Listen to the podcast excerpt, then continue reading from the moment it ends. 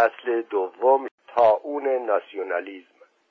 یک نقل قولی از رادلف بورن بالای صفحه است جنگ نشانه سلامت دولت است و کریسجز این فصل رو اینجور شروع می‌کنه.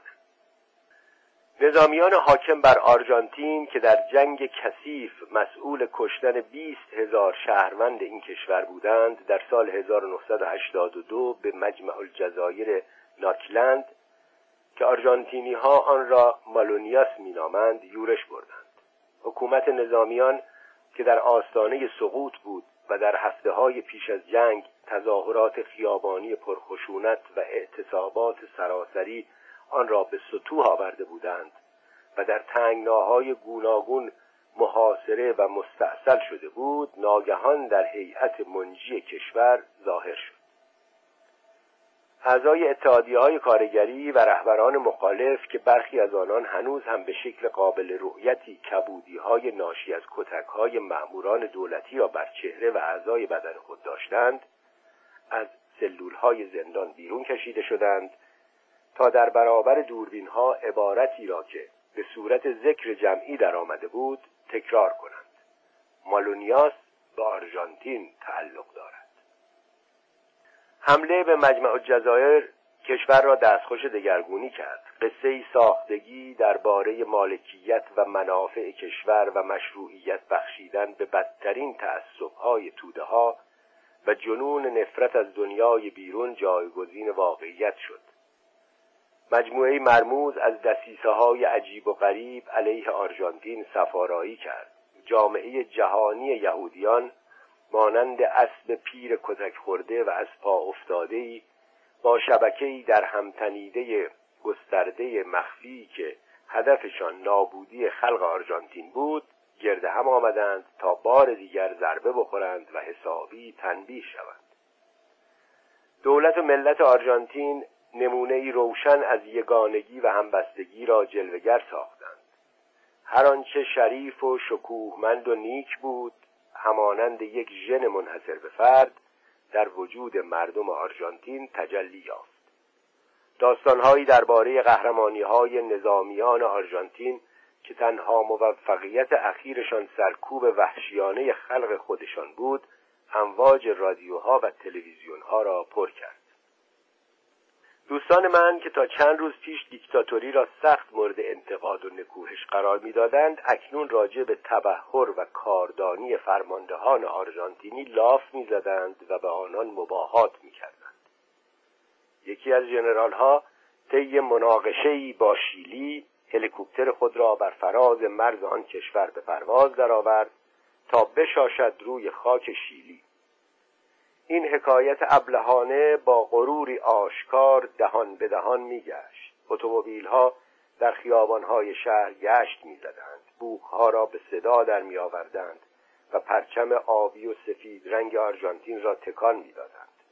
آرژانتینی ها در مسابقه های ورزشی با هلهله و فریادهای شاد و مستانه سرود ملی میخواندند.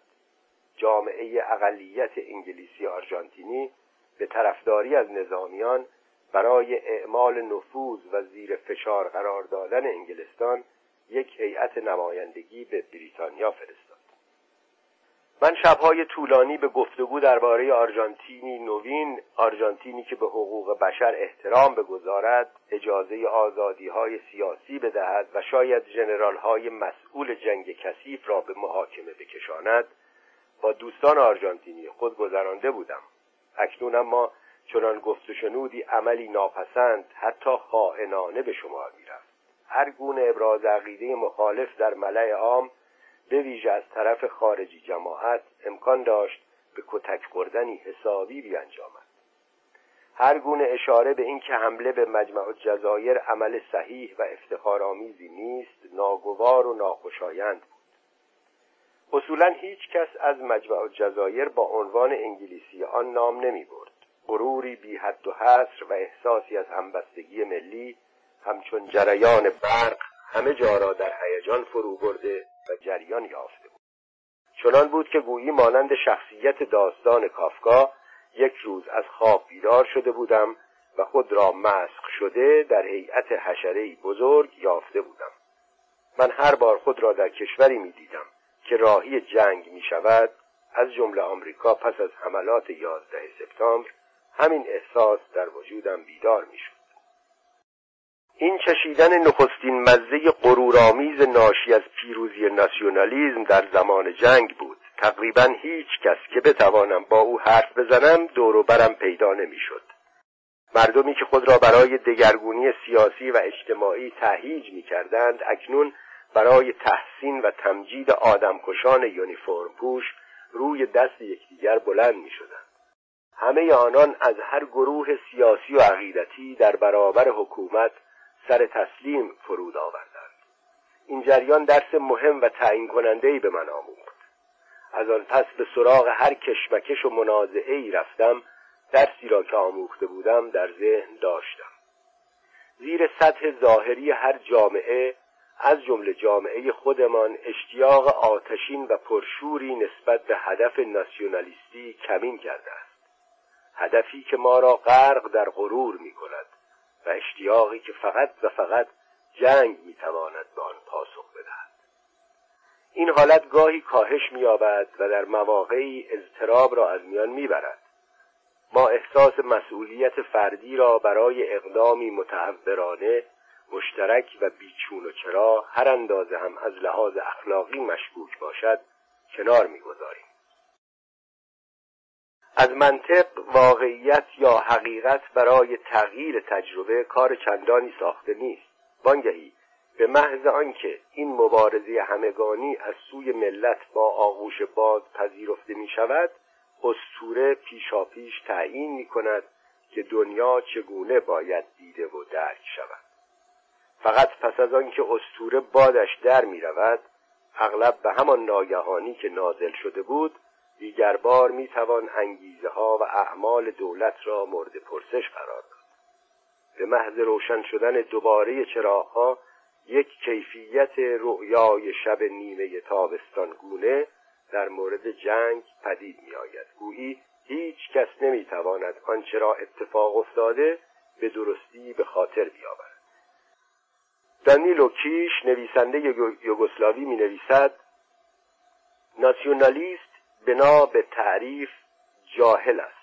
ناسیونالیزم حد کمترین مقاومت است. راهی است ساده. ناسیونالیست مسون است.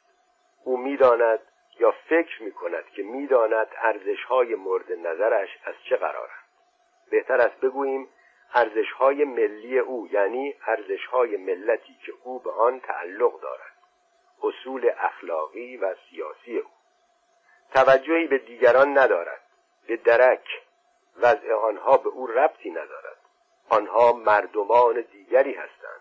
آنها نیازی نمی‌بینند چیزی را مورد تحقیق و بررسی قرار دهند.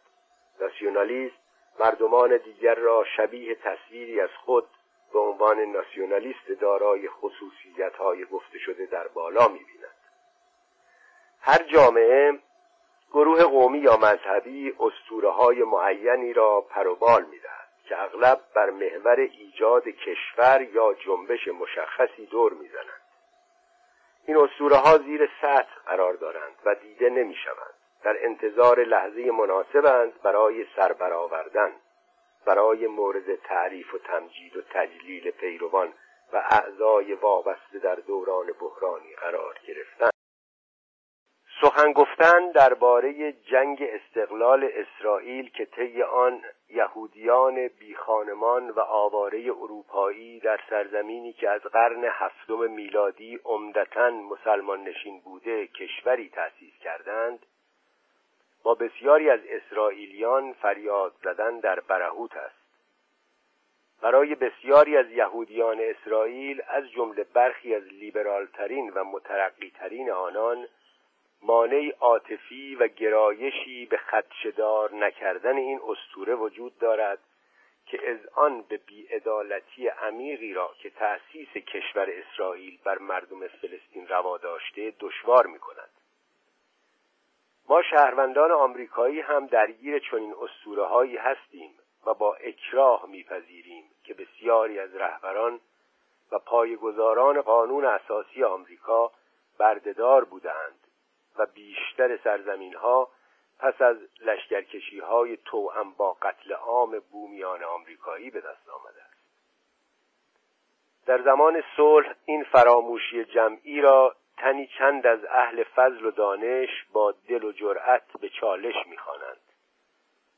در واقع تعدادی از بهترین آثار علمی درباره جنگ 1948 و پیامدهای آن برای فلسطینیان را تاریخ نگاران اسرائیلی نوشتند اما در مواقع بحرانی صدای آنان خفه می شود و به خاموشی می گراید. کشور خود ما هم متفاوت نیست. ما نظرها و عقیده های زشت نجات پرستانه را در مورد اسلام و مسلمانان در بست میپذیریم. در این شیوه نگاه و اندیشه مسلمانان آدمهایی تصویر می‌شوند که به خشونت، خشم، ضدیت با مدرنیزم و تعصب گرایش دارند. مورد پرسش قرار دادن ناسیونالیزم و خط و خطوط آن یا تلاش برای نشان دادن بیعدالتی های تاریخی که علیه دشمنان خود مرتکب شده ایم با انگهایی چون غیر وطن پرستانه و خیانت روشنفکری سرکوب می شوند. درست مانند آنچه در سال 1982 در آرژانتین روی داد. روشنفکران و منتقدان اجتماعی نیز به اندازه توده ها مستعد ابتلا به بیماری تاون ناسیونالیزم هستند. آنان اغلب در ناسیونالیزم پاسخی برای احساسات مورد بیاعتنایی قرار گرفته شده خود مییابند. در زمینه هدفهای ناسیونالیستی فرصتی به آنان داده می شود تا از طرف ملتی که آنان را نادیده انگاشته مورد تجلیل قرار گیرند. آنان نیز از این مستی و نشعگی لذت می‌برند. در زمینه روشنفکران راغب برای سفارایی پشت سر رهبرانی که هنگام بحرانهای ملی از آنان نفرت داشتند و حقیرشان میشمردند همان موزگیری های اخلاقی که اغلب در زمان صلح در محیط های دانشگاهی وجود دارد کمبودی موجود نیست. این گونه روشنفکران پرشور در زمان جنگ می توانند موجوداتی خطرناک از آب درآیند. بسیاری از آنان اعتقادات رستگاری بخش و سازش ناپذیری دارند که هرگز به مرحله عمل در نیامده است. تمامی جنبش های ناسیونالیستی چنین استادان خطرناکی دارند که سخت راغبند از قدرت برای توجیه رؤیاهای اوتوپیایی و غیر عملی خود استفاده کنند. در میان سرب ها دوبریچا سویچ که رمان‌های احساساتی او در مورد قهرمانان سرب در جنگ جهانی اول طرفداران فراوانی از جمله شخص میلوسویچ پیدا کرد توانست استوره ناسیونالیستی سرب را که برای دامن زدن به آتش جنگ مورد استفاده قرار گرفت جایگزین تاریخ واقعی کند. به کسانی که هنگام جنگ با برنامه های ناسیونالیستی مخالفت می کنند معمولا تا وقتی کشمکش ها برقرار است دشنام داده می شود و پس از آن از این گونه افراد فاصله می گیرند اینان لاعقل با توجه به انگ هایی که از طرف همگان بهشان زده می شود اغلب انسانهایی نسبتا فروتن گاه ساده و بی تکلفند و همیشه هم تحصیل کرده و فرهیخته نیستند. آنان با اعمال خود با روانپریشی جمعی به ستیز برمیخیزند. یکی از دوستان من در سربستان به نام اسلاویچا همکلاس پیشین مسلمانی داشت که در مستار از شهرهای سربستان که در جنگ توسط نیروهای سرب و کروات در هم کوبیده شد زندگی می‌کرد. این همکلاسی مسلمان دو فرزند خردسال خود را نزد اسلاویچا شوهر و دختر جوانش در شهری در شمال سربستان میفرستد تا با آنان در امن و امان زندگی کنند. ورود کودکان مسلمان جار و جنجالی برپا کرد. اولیا و شاگردان مدرسه از حضور آنان در کلاس های درس ناراحت بودند. همسایگان در کوچه و خیابان به طرف اسلاویچا و بچه ها توف میانداختند. شیشه پنجره های خانهاش را شکستند. با اسپری کلمات زشت و مستهجن روی دیوار خانهاش نوشتند. با این همه اسلاویچا سر جای خود محکم ایستاد و از فرزندان دوست و فرزند خود نگهداری کرد. پس از یک سال توانست دو کودک خردسال را در مدرسه ثبت نام کند. اگرچه بچه ها همه گونه ریشخند و اذیت و آزار را تحمل می کردند. پس از جنگ مردم آن شهر ترجیح دادند قضیه را فراموش کنند. اسلاویچا به من گفت مردم از اینکه دوروبر او باشند معذب می شوند او یادآور جبن مشترک همشهریان خود بود و اکنون هدف بیاعتنایی مشترک بسیاری از آنان قرار گرفته بود. می‌گوید فکر نمی کنم دیگر اصلا این احساس را داشته باشم که بخشی از مردم کشوری هستم که در آن زاده شده و به عرصه رسیدم. با این همه اسلاویچا نیز در مورد همشهریان و هممیهنانش که چنین واکنشی نشان دادند احساس گناه و شرم می کند اگرچه خود او نسبت به این هیستری جمعی واکنش متفاوتی نشان داده بود. اصرار می‌ورزد که او و شوهرش کار چندانی انجام ندادند. عمل آنان در پناه دادن کودکان با توجه به ابعاد جنایت هایی که به نام مردم سرب صورت گرفته ناچیز بوده است وقتی مادر بچه ها موفق شد از کانادا پناهندگی سیاسی بگیرد کودکان مسلمان که سرانجام اسلاویچا آنان را نزد مادرشان فرستاد گاهی به او تلفن می کنند و حال و احوال او و خانوادهش را می پرسند. آنان نیز ممکن است نخواهند درد و اندوه این جابجایی را به یاد بیاورند. اسلاویچا عمیقا تنها شد. بسیاری از کسانی که با روان پریشی جمعی به ستیز برمیخیزند پس از پایان یافتن جنگ و جدالها تک افتاده و تنها می‌شوند. با این همه اعمال غمخوارانه معمولا بهترین پادزهر اسطوره های ناسیونالیستی است. کسانی که از خط شرماور تعصب ناسیونالیستی پا فراتر نهادند و دست یاری به سوی دشمنان دراز کردند خود را از شر انتظاعهای ناسیونالیزم که دیگران را از صفات انسانی تویی کرده بود رها ساختند. آنان خود را در مقابل میکروب کیش مرگ که در جریان جنگ جوامع را آلوده می کند واکسینه کردند. بزرگ بینی های خیالی اخلاقی خود را تا حد نگهداری و پرستاری از یک انسان کاهش دادند و با این کار توانستند جلوه فروشی های رستگاری طلبانه را که با برنامه های ناسیونالیستی همراه است ترد کنند. با پذیرش این واقعیت که فقط می توانند بر زندگی چند نفر تأثیر بگذارند جای کوچکی در کائنات اخلاق به دست می آورند این درس روزمره در زمینه فروتنی آنان را در مسئولیت نگه داشت. آنان نه با آنچه می توانستند تحقق بخشند بلکه با اعتقاد رستگاری یافتند. با این همه چون این انسانهایی بسیار کمیابند.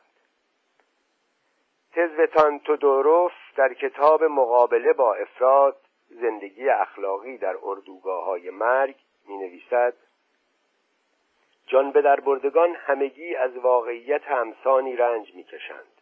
آنان می دانند که اگر قرار شود از همین فردا آزار و ایزاع مشابهی شروع شود به رغم تمام تظاهرات رسمی همدردی نسبت به قربانیان و نکوهش سرکوبگران امدادگرانی که برای نجات پا پیش می‌گذارند به همان اندازی سابق کمیابند همسایگان خوب و شریفی که اکنون همه روزه با آنان خوشوبش می کنند امکان دارد بار دیگر از آنان روی برگردانند. یک روز بعد از ظهر با زن و شوهری سرب اهل بوسنی به نام روزا و دراگو سوراک خارج از بخش مسلمان نشین شهر گورادژه جایی که این زوج زمانی در آن زندگی می کردند به صحبت نشستم. آن دو طبق معمول هرچه توهین و ناسزا به مسلمانان در دل داشتند بیرون ریختند. اما بعد که شکوه و شکایت هاشان به پایان رسید گفتند که همه مسلمانان هم بد نبودند. می گفتند وظیفه اخلاقی حکم می کند به نیچی های آنان هم اشاره شود. هنگام جنگ زیر باران گلوله های توپ که بر شهر غمانگیز و اندوهبار گراجدژه فرو میریخت. جایی که کودکان به صورت بچه های ولگرد در آمده بودند و صدها جنازه در گورهای بشتاب حفر شده چال می شدند برای خانواده سوراک سوسوی از محبت و غمخوارگی انسانی در هیئت گاو مردی به نام فاضل دیگیچ پدیدار گشت. این گاو حلقه و الفتی غیرعادی بین فاضل مسلمان و همسایه های سرب او سواک ها ایجاد کرد سال 1992 زمانی که سرب ها شهر گورادژه را محاصره کردند روزا و دراگوسوراک همراه پسر بزرگشان زوران و همسرش در شهر زندگی می کردند. آنان اگرچه سرب بودند اما به تبلیغات ناسیونالیستی رهبران سرب در بوسنی امثال رادوان کارادیچ اعتنایی نداشتند پس از آنکه نیروهای سرب به گلوله باران شهر پرداختند و برق و گاز و آب را قطع کردند خانواده سوراک از شهر خارج نشدند. آنان در سرنوشت مردم بوسنی شریک شدند و از طرف سرب ها که هر روز آنان و مردم شهر را از کوههای اطراف بمباران می‌کردند انگ خائن خوردند. شب چهاردهم ژوئن 1992 پلیس بوسنی دنبال زوران آمد که تا هنگام آغاز جنگ از اعضای تیم ملی هندبال یوگسلاوی بود. دراگو سوراک می‌گوید پلیس های مسلمان می‌گفتند او را برای بازجویی می‌برند اما دیگر از او خبری نشد. ما تقریبا هر روز برای خبر گرفتن از او می‌رفتیم کلانتری تا آنکه گورادژه را ترک کردیم. آنها هیچ چیز به ما نگفتند. مسلم می‌دانیم کشته شده است. پس از این جریان پسر دومشان که در کنار سربهای بوسنی می جنگید در تصادف اتومبیل کشته می شود زن و شوهر بدون فرزند می مانند روزا و دراگوسوراک از طرف تنی چند از مسلمانان مورد اذیت و آزار قرار می گیرند و به فکر فرار می افتند. اما ماهها طول کشید تا توانستند از شهر خارج شوند. دراگوسوراک مجبور به حفر سنگر و فراهم آوردن هیزم برای ارتش بوسنی شد. زن و شوهر غذای چندانی برای خوردن نداشتند. دراگو می‌گوید اوضاع که وخیمتر شد بعضی از مسلمانان در صدد برآمدند کلک ما را بکنند اما دیگران از ما دفاع می‌کردند. در شهر فقط دویست سرب باقی مانده بودند. بعضی شبها گروه های مسلمان می آمدند سراغمان. مجبور می شدیم خودمان را توی آپارتمان پنهان کنیم تا بروند پی کارشان. همیشه حراسان و وحشت زده بودیم. دشواری ها اذیت و آزارها و سربنیست شدن زوران دست به دست هم دادند و نظر این زن و شوهر را علیه حکومت مسلمانان برانگیختند. حکومتی که در آغاز جنگ این دو به پذیرش آن تمایل داشتند. روزا می‌گوید به جای آنکه بازگردم و با مسلمان ها زندگی کنم می‌روم آلبانی. توقع دارید با کسانی زندگی کنم که پسرمان را به قتل رساندهاند؟ پنج ماه پس از ناپدید شدن زوران همسرش دختری به دنیا می آورد مادر نمی تواند به فرزندش شیر بدهد. شهر پیوسته گلوله باران می شود کمبود شدید مواد غذایی در همه جا دیده می شود نوزادان همانند سالخوردگان ضعیف دست دسته می میرند مدت پنج روز به نوزاد فقط چای می دهند به نظر می رسد نوزاد از دست می رود روزا می‌گوید بچه داشت میمرد. و قلب ما را جریه دار می کرد در همین احوال فاضل فیگیچ در مزرعی در کناره شرقی گرادژه از گاو خود نگهداری می کرد شیرش را شبها می دوشید تا از گلوله های تیراندازان کمین کرده سرب در امان بماند. روزا می‌گوید روز پنجم درست پیش از سپید دم شنیدم کسی در می‌زند. فاضل بود با گالش های سیاه رنگش. نیم لیتر شیر داد به ما. روز بعد هم آمد و روز بعد از آن و همینطور هر روز. خانواده هایی که در آن خیابان زندگی می کردند بنا کردند به توهین و فهاشی به او. می گفتند شیر را بدهد به مسلمان ها و بگذارد بچه چتنیک ها سقط شود. اما او اصلا یک کلمه هم جواب نمی‌داد. بابت شیری که می آورد از ما پول نمی گرفت به این ترتیب چهارصد و چهل و دو روز آمد و شیر آورد تا آنکه عروس و نوه هم گرادژه را ترک کردند و رفتند سربستان سرانجام روزا و دراگوسوراک شهر را ترک کردند و در کوپاچی شهری در سه کیلومتری بخش شرقی که زیر نظر سربها اداره می‌شد اقامت گزیدند. خانهای در اختیارشان گذاشته شد که زمانی از آن خانواده مسلمان بود. آنان دیگر نمی توانستند با فاضل تماس بگیرند. زن و شوهر می‌گویند هر روز به پسران از دست رفته خود فکر می کنند و قصه می خورند دلشان برای خانهشان تنگ می شود می‌گویند هرگز نمی توانند کسانی را که زوران را به زور از نزد آنان بردند ببخشند. در این حال می‌گویند به رغم خشم و اندوه به خاطر از دست دادن عزیزانشان نمی توانند بدگویی ها در مورد مسلمانان را گوش بدهند. حتی نمی توانند از درد و رنج خود سخن بگویند. بی آنکه از فاضل و گاوش یاد نکنند. در اینجا قدرت دوستی و محبت را مشاهده می کنیم کاری که این دهقان بی سواد انجام داد زندگی بخشیدن به انسانی بود که شاید دیگر هرگز او را نبیند. در عمل او حتی پس از آنکه مدتها از مرگش بگذرد دریایی از محبت موج می‌زند. دراگو سوراک می‌گوید وظیفه ماست که این داستان را همیشه تعریف کنیم. آن روزها نمک کیلوی هشتاد دلار بود. شیر گاو او از آن هم پر ارزشتر بود. زیرا نگه داشتن و مراقبت از حیوانات کار بسیار دشواری بود. او به ما دویست و بیست و یک لیتر شیر داد. هر سال همین موقع ها که هوا سرد و تاریک می شود وقتی چشمهامان را میبندیم هنوز هم می توانیم قریب انفجار گلوله های توپ و نیز صدای گام های فاضل را روی پلکان بشنویم.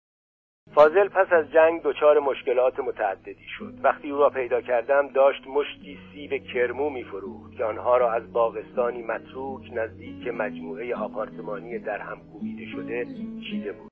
آتشبارهای توپخانه مجموعه آپارتمانی را که او هم در آن زندگی می‌کرد منهدم کرده بود و حالا از سر اجبار با چند مرد دیگر در اتاقی سرد مسکن گزیده بود.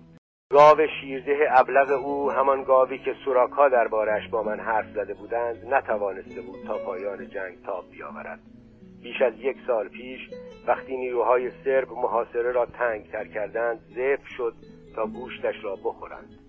فاضل برای حفاظت خود از سرمای زمستان فقط یک کت نخنما به تن داشت.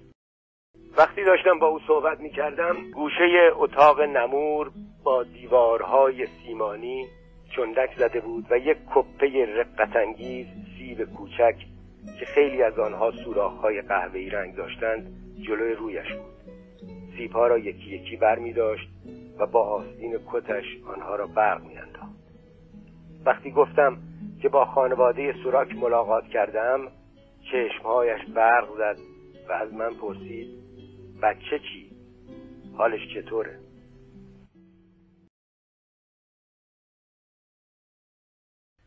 اعمال کوچک ناشی از پاکتینتی توسط انسانهایی چون اسلاویچا یسرب و فاضل مسلمان در زمان جنگ مانند دایره های متحد المرکز موجهای کوچک روی آب به جاهای دیگر هم سرایت و نفوذ می کند.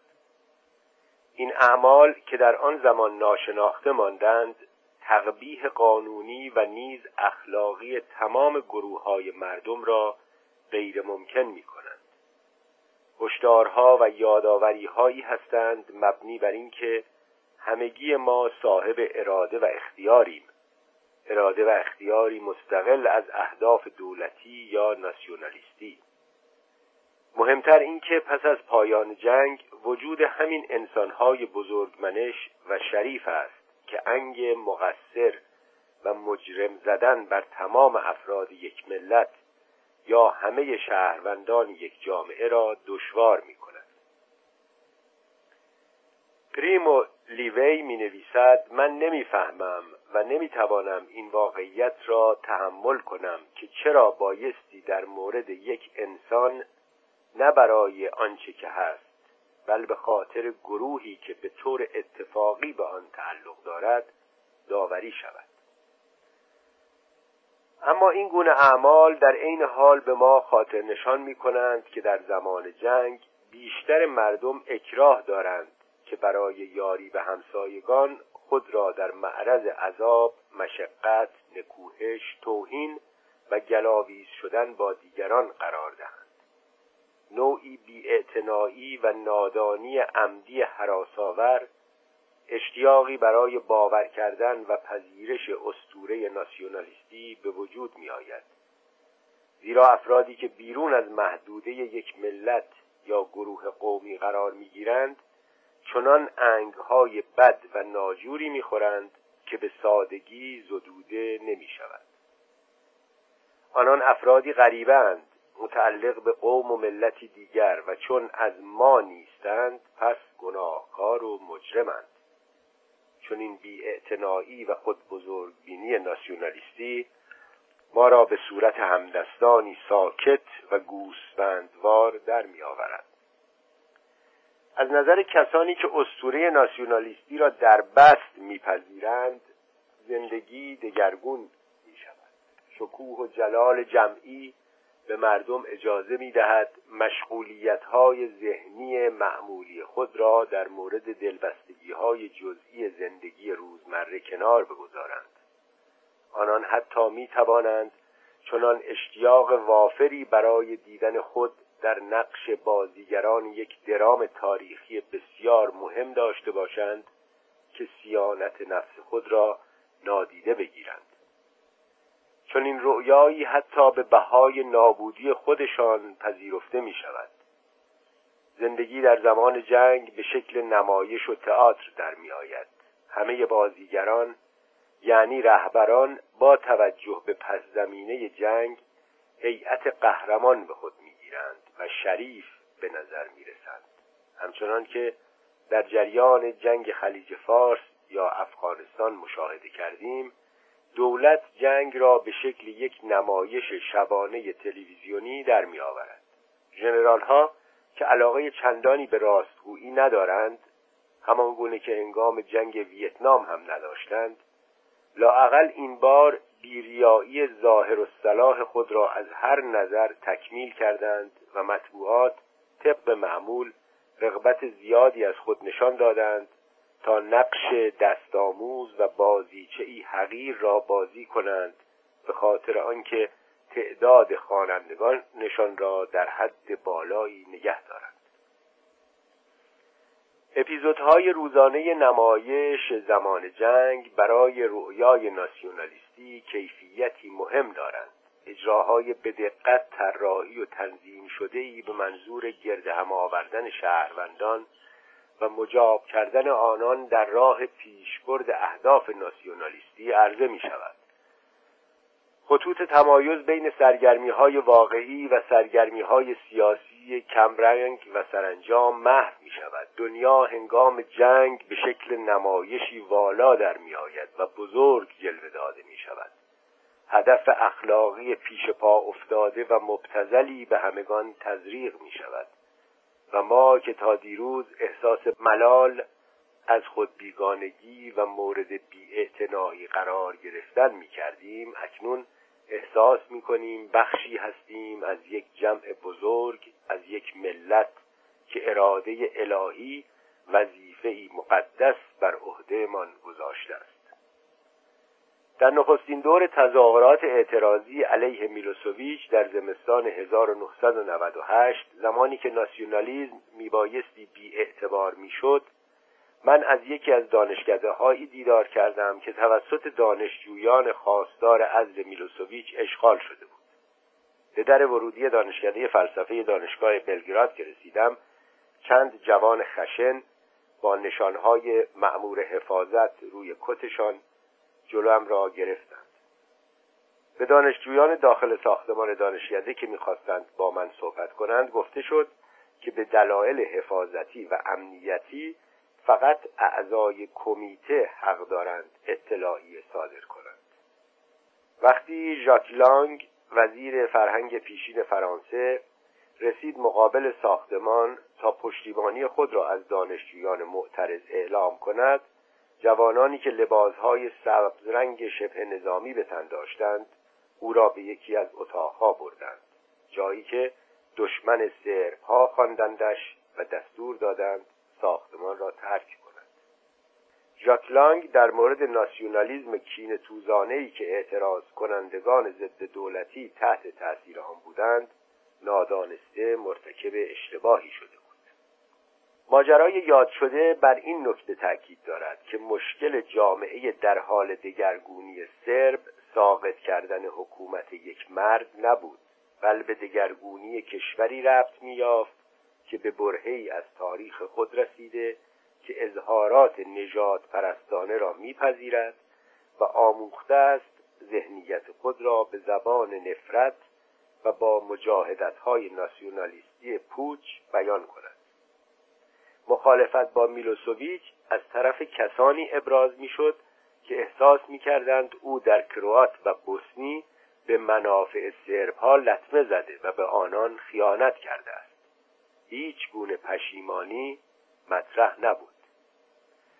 اوبرات ساویچ سرپرست مجمع بلگراد یکی از گروه های سیاسی مخالف به من گفت دانشجویان، استادان و بسیاری از سرب ها محراب ایدئولوژیک خود را به سادگی عوض کردند. آنان از الگوی مارکسیستی به الگوی ناسیونالیزم سربی تغییر جهت دادند.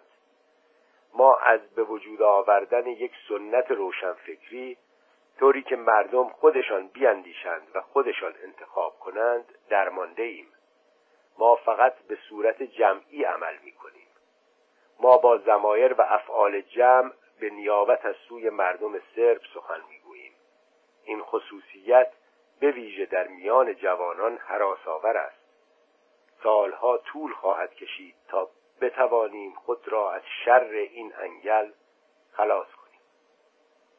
به همان اندازه که گزارشگران غربی کوشیدند کاری که اغلب انجام می‌دهند تا دانشجویان را اصلاح طلبانی دموکرات تصویر کنند سازمان دهندگان جریانهای دانشجویی این خبرنگاران غربی را مورد ریشخند قرار دادند. این جنبشی دموکراتیک نبود. درست همانطور که حکومت مسلمانان در سارایوا علاقهای به بازسازی شهری شهری چند قومیتی نداشت. پرچمهای سرب در میان جمعیت دست به دست میگشت و بسیاری از مردم سرود پروردگارا به ما عدالت عطا فرما را که از سرودهای دوران سلطنتی یوگسلاوی بود دست جمعی میخواندند. دانشجویان تقاضا داشتند با رهبر کلیسای ارتودکس سربستان ملاقات کنند. نهادی که به ایجاد جنبش ناسیونالیستی سرب امروزی کمک کرده بود. دانشجویان از سوی دیگر پیشنهاد دیدار با کاردینال کاتولیک ها و مفتی مسلمانان را رد کردند. انگل ناسیونالیستی پیامد منطقی تخریب و انهدام نظام آموزشی یوگسلاوی بود که از دهه 1950 زیر نظر تیتو حاکم مطلق الانان این کشور آغاز شد. دانشکده ها از استادانی که از تدریس مباحثی چون مارکس و زیست شناسی و نیز ابراز وفاداری نسبت به دکترین حزب کمونیست خودداری کردند پاکسازی شدند. بسیاری از بهترین استادان دانشگاه نامشان در لیست سیاه قرار گرفت یا کشور را ترک کردند. پس از مرگ تیتو در سال 1980 دانشگاهیان از شر جزمیات حزبی خلاص شدند و رفتند سراغ سنتهای روشنفکری غرب. اما با پیدایش و اوجگیری ناسیونالیزم سرب وقتی ایدئولوژی به شدت جزمی جایگزین سختگیری های مارکسیزم جزمی شد آنگونه تلاش ها نیز خاتمه یافت. حدود عواسط دهه 1980 دپارتمان رشته تاریخ در شور و قلیان ارتودکسی نوین به ترفیع فرهنگ بیزانسی به جای مارکسیزم پرداخت تا از آن ابزاری بسازد برای انتقاد شدید از دموکراسی لیبرال. آثار فلاسفه سرب که از نظریه های برتری نژادی از جمله این اندیشه که سرب ها قدیمی ترین نژاد بشرند پشتیبانی می‌کردند در کلاس های دانشگاه تدریس می‌شد. جنگ فقط انحطاط نظم آموزشی را تسریع کرد. در سالهای اول جنگ بیش از چهارصد هزار سرب که بسیاری از آنان جوانانی با استعداد بودند کشور را ترک کردند. وقتی میلوسوویچ اعضای ناوارد حزب را مسئول مدرسه ها و بخش های آموزشی دانشگاه ها کرد و نیز بودجه آموزش و پرورش را کاهش داد استانداردهای آموزشی نزول کرد.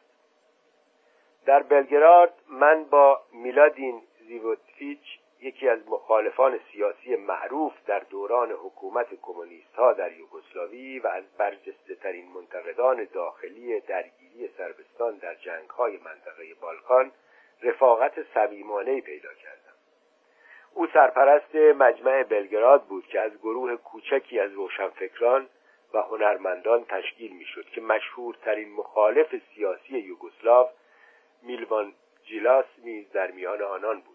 زیتوویچ کوشید برای ایجاد جبهه‌ای مشترک علیه های ناسیونالیستی در منطقه بالکان دست همکاری به سوی مسلمانان و کرواتها دراز کند این عمل از سوی مقامات دولت اغلب به عنوان آلت دست دشمنان سربستان قرار گرفتن نکوهش می‌شد. زیوویچ برای ابراز مخالفت خود با محاصره سارایوا توسط سربهای بوسنیایی و اعلام همبستگی با کسانی که در محاصره نیروهای سرب قرار گرفته بودند در سال 1983 از این شهر دیدن کرد. او صریحا از رفتار و کردار سربها نسبت به اقلیت‌های قومی به ویژه دو میلیون آلبانی تبار ساکن منطقه کوسوو انتقاد می‌کرد. زمانی که ناسیونالیست ها در اوایل جنگ بوسنی در منطقه سانیاک سربستان مسلمانان را تهدید می‌کردند او به آنجا رفت تا در کنار خانواده های مسلمان زندگی کند. زیوویچ با اشاره به ویلی براند صدر اعظم آلمان غربی که سیاست آشتی با قربانیان نازیسم را در آن کشور دنبال کرد به من گفت نخستین اقدامی که هر رئیس جمهور جدید این کشور باید انجام بدهد این است که به سارایوا برود و درخواست بخشایش کند. دقیقا همان کاری که ویلی براند در سفر به ورشو کرد. این تنها راهی است که می توانیم از طریق آن خود را التیام بخشیم. در سال 1968 زمانی که دانشجویان دانشگاه یوگسلاوی علیه حجوم شوروی به چکسلواکی تظاهرات اعتراضی ضد کمونیستی ترتیب دادند زیوویچ برای نخستین بار به شهرت رسید. به دلیل پشتیبانی از دانشجویان او و هفت استاد دیگر فلسفه اخراج شدند. او تدریس در دانشگاه بلگراد آزاد را شروع کرد که کلاسهایش مخفیانه در خانه ها تشکیل می‌شد و اغلب با حجوم پلیس به هم ریخته و تعطیل می‌شد. تا سال 1987 یعنی هفت سال پس از مرگ تیتو نتوانست به سر کار خود در دانشگاه بلگراد برگردد.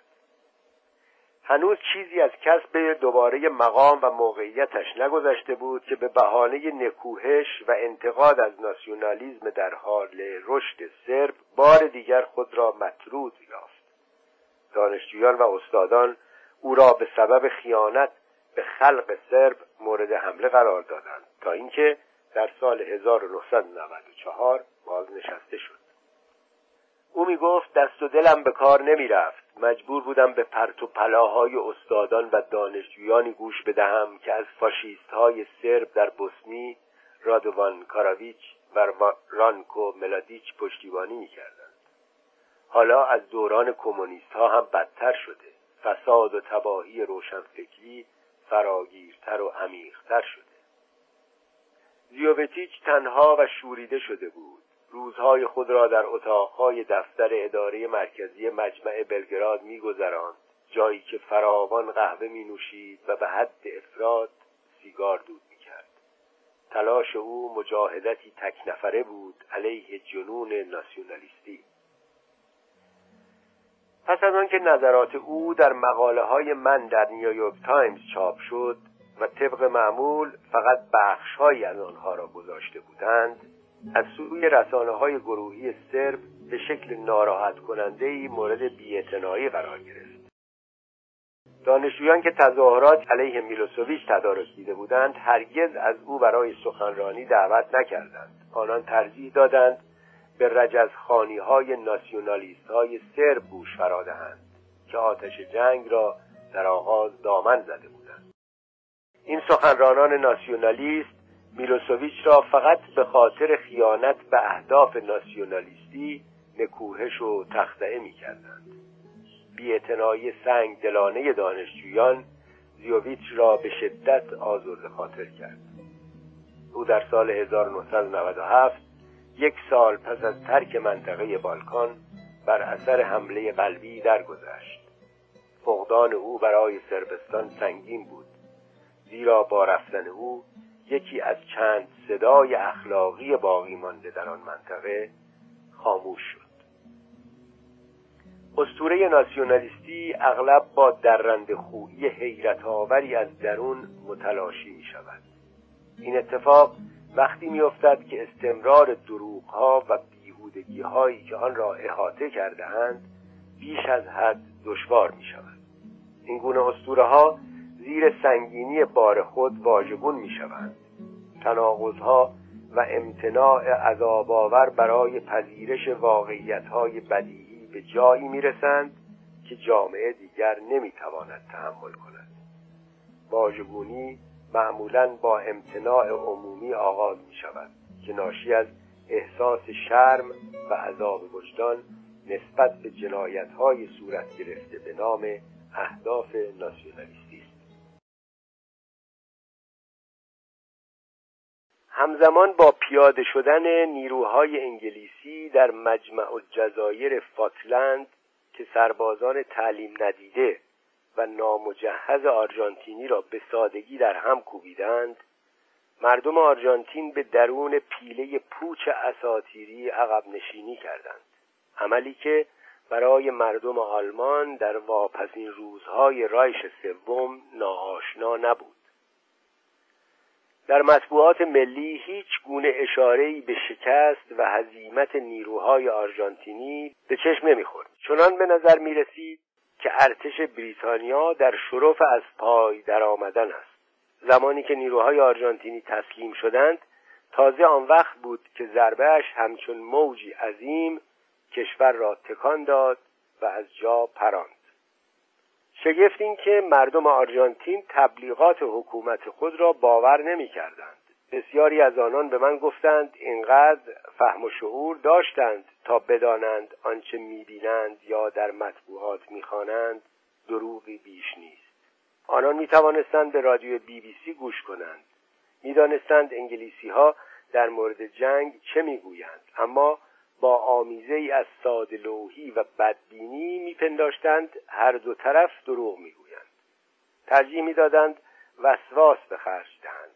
اغلب بعضی از تبلیغات مطبوعاتی و تلویزیونی خود را رد می‌کردند. البته نه پیام اصلی را که می‌گفت آرژانتین در حال پیروزی است. سقوط مجمع جزایر فاکلند صدها هزار آرژانتینی خشمگین را در بونوس آیرس روانه میدان پلازا دمایو و مقابل کاسارو ساندا کرد تا برای ادامه دادن جنگ درخواست اسلحه کنند. گزارشگران خارجی مورد حمله قرار گرفتند. اتومبیل‌های آنان واژگون و با آتش کشیده شد. گروهی از اوباش در معبری مرا گیر انداختند. فقط زمانی توانستم جان سالم به در ببرم که بهشان گفتم من آلمانیم. بهانه ساختگی که مورد پذیرش آنان قرار گرفت. حدس می‌زنم به دلیل بور بودن موی سرم مجاب شدند. تمامی آن خشم و غیز در واقع میبایستی علیه حکومت می بود اما در عوض علیه توطعهگران موهوم خارجی بسیج شد که در مقابل ملت و سرزمین آرژانتین سفارایی کرده بودند. صبح روز بعد مطبوعات دولتی بنا کردند به توضیح اینکه چه اتفاقی افتاده است. نوشتند آمریکا به آرژانتین رودست زده است. یکی از سرمقاله ها چنین آغاز ما می توانیم یک ابرقدرت را شکست بدهیم اما قادر نیستیم دو ابرقدرت را از پای درآوریم. و آنگاه در همان روزهای پس از شکست استوره ناگهان غیبش زد. دوستان آرژانتینی من طوری رفتار می کردند که اصلا انگار نه انگار اتفاقی افتاده. گویی هیچگاه جنگی در کار نبوده.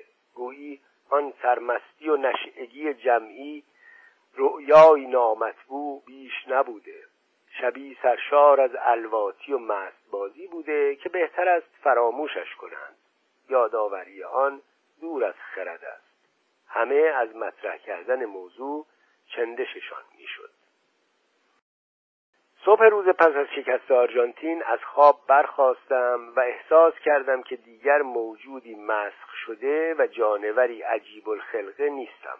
آرژانتینی ها بار دیگر توانستند واقعیت را دریابند و به آن واکنش نشان دهند. به حکومت نظامیان که اعضای آن بایستی زندانی می شدند به ویژه با توجه به مارپیچ نزولی که اقتصاد کشور را در خود پیچید و مختل کرد اجازه داده شد به تدریج محو شود. واقعا هیچ کس نمی‌خواست آن جریانات به او یادآوری شود. مارگریت دوراس داستان نویس فرانسوی که در جنگ جهانی دوم عضو نیروی مقاومت زیرزمینی فرانسه بود و در شکنجه و آزار هموطنان فرانسویش که با دولت آلمان همکاری کرده بودند شرکت داشت درباره چنان لحظه هایی می نویسد صلح قریب الوقوع به نظر می رسد گویی تاریکی ژرفی همه جا را فرا می گیرد آغاز فراموشی است. می توان آن را دید. من رفتم بیرون و صلح قریب الوقوع به نظر می رسید. با شتاب برگشتم خانه و صلح هم دنبالم آمد. ناگهان از خاطرم گذشت ممکن است آینده هم وجود داشته باشد. همان سرزمین ناشناخته ای که قرار بود از درون این آشفتگی سر برآورد. جایی که هیچ کس مجبور نباشد دیگر انتظار بکشد. این فراموشی همه جانبه و عمومی اغلب بخشی از پیامدهای جنگ است. ترکیدن بادکنک استوره ناسیونالیستی همچنان که دیدیم چگونه سرب ها به مجردی که کوسوو از دست رفت به میلوسوویچ پشت کردند به معنای از پای در آمدن کامل ویروس و انگل ناسیونالیستی نیست. اگرچه زیاد روی هایی که به نام اهداف ناسیونالیستی انجام شده از یادها می روند یا مورد بیاعتنایی قرار می گیرند اما استوره ملت و دولت دوام مضطرب کننده ای دارد. این استوره در قصه های ماجراجویانه پسر بچه ها در مورد عملیات قهرمانانه در خدمت به کشور در بناهای یادبودی که برای از پادر آمدگان برپا می کنیم و در یادمانهای با دقت نوشته شده پرورش داده می شود. همچون آتش زیر خاکستر در جامعه تداوم دارد تا چه هنگام به آهستگی سر برکشد و اعتبار از دست رفتش را باز یابد در آمریکا پس از جنگ ویتنام از رجزخانی درباره پیروزی فاصله گرفته شد و مدتی از اعتبار افتاد.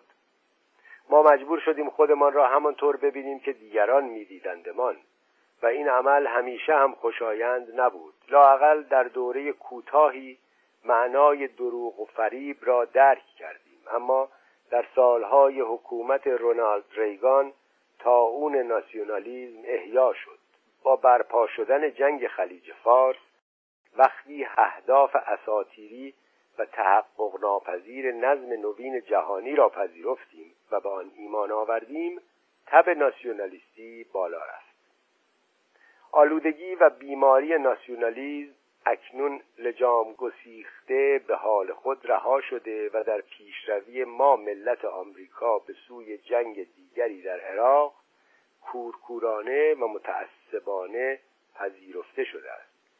جنگی که به اندازه همان جنگ که در آسیای جنوب شرقی از آن بازنده بیرون آمدیم ناشیانه طراحی شده است.